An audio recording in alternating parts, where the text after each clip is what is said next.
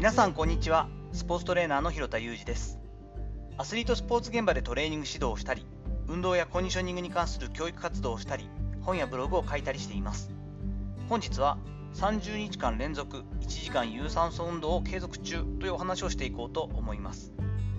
この音声配信を収録する前本日もですね早歩きとバイクの組み合わせで1時間なんとか有酸素運動を実施しました。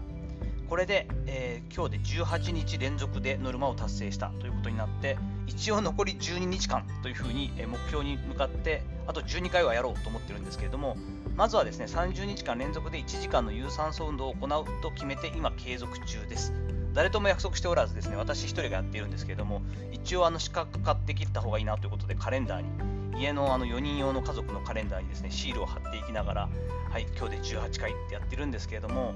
これはですね持病の右膝の状態があまり良くないからなんですよね。ちょっと以前の放送でも話したんですけれどもちょっとずっとごまかしごまかしやってきたんですけれどももともと19歳の時に、え交通事故が原因なんですけれども室外骨膝のお皿をですね、まあ、粉砕に近い複雑骨折を私はしていましてえー、っと当時は人工室外骨じゃなきゃダメでしょうと言われたんですが本当にあのメインの整形外科の先生が若いからとりあえずちょっと一回くっつけてみるかということでワイヤーで、えー、っと手術をしていただいて半年置いてその後リハビリといったなんとか動いたんですよね。ギリギリ正座もできるかなぐらいまで回復することができたので、まあ、とにかく基本的にはもうちょっと壊れてしまった膝なので無理をしないようにと言われたんですけれどもそこから、え26年ほどなんとか付き合いながらごまかしながらというかうまくこう負担をかけすぎないようにしながらやりくりをしてきました。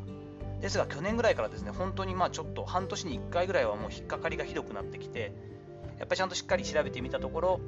もう膝の方が4年前と2年前と比べていくとレントゲンで見ても、まあ、滑膜炎というかですね滑膜のところのこう範囲が広がっていて少しまあぶつかるところが増えていると。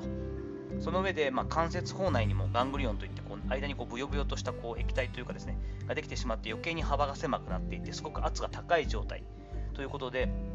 なかなか膝はこれだと曲がりませんよねと。どうしてもそうなってくると炎症を起こして水が溜まってますねなんていうことですね。これがやっぱ続いて薬を飲んだり、えーと、湿布みたいなのを貼ったりということはやっていながらですねだいぶ良くはなってくるんですけどもとてもじゃないですけれども、えー、週に23回をやっていた私は大好きな有酸素運動ジョギングみたいなね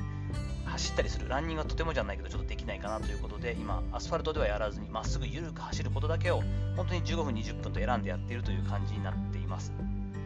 で、まあ、これは根治は難しくてですねしっかり、えっと、関節の中の、まあ、半月板という部分に関してはもう3 4分の3ぐらいこう剥がれてしまっている状態なのでそこに関しては、まあ、クリーニングをした上で半月板に関してはま縫合した方がまいいんだけどこれによって、ま、しっかりとくっつく可能性はま2割から3割程度。しかもこの場合はですね4ヶ月ほどはまるっきり動けないので松葉杖で4ヶ月となってしまうと私の場合も仕事に全くならなくなってしまいますので現実的ではないと。軽減をさせるためだけでもですね内視鏡を入れたクリーニングのそのやっぱギザギザを取ってということそれだけでもだいぶ楽にはなるでしょうと言われていてそれはどうやったらやっぱ12年の間にやった方がいいですねとは言われているんですけどもそれでもですね1ヶ月松葉杖生活となりますしその後やはり松葉杖で1ヶ月ということはどれだけ筋力を戻すか大変かっていうのは分かっていますから、まあ、正直現実的ではないんですよね。とりあえず負担を軽くする低くするためには、まあ、筋肉量は落とさずに体重を落とすことにしないといけないなということで本当にあの膝に負担がかかりすぎないようにしながら有酸素を1時間やる。まずは30日間やってみようというふうに決めたわけです。これ食事制限とかの方が本当はいいんですけれどもここ数ヶ月はですね全く別の問題として私自身としては残念なことうまくいかないことが多くなってるんですね。2022年私にとってはちょっと、えっと、縁起の悪い年というかあまりうまくいかない年なんですけれども精神的にやっぱちょっと弱ってくるところがあるのでそういう時こそですね決めたことを貫くという姿勢が大事になってくると個人的には考えてるんですね。やっぱこうあんなこともこんなこともさまざまなことを外的因子にこう頼るというか性にしたくなるんですけどもその部分を排除してとにかくできることを自分でやるしかない。あとはもうね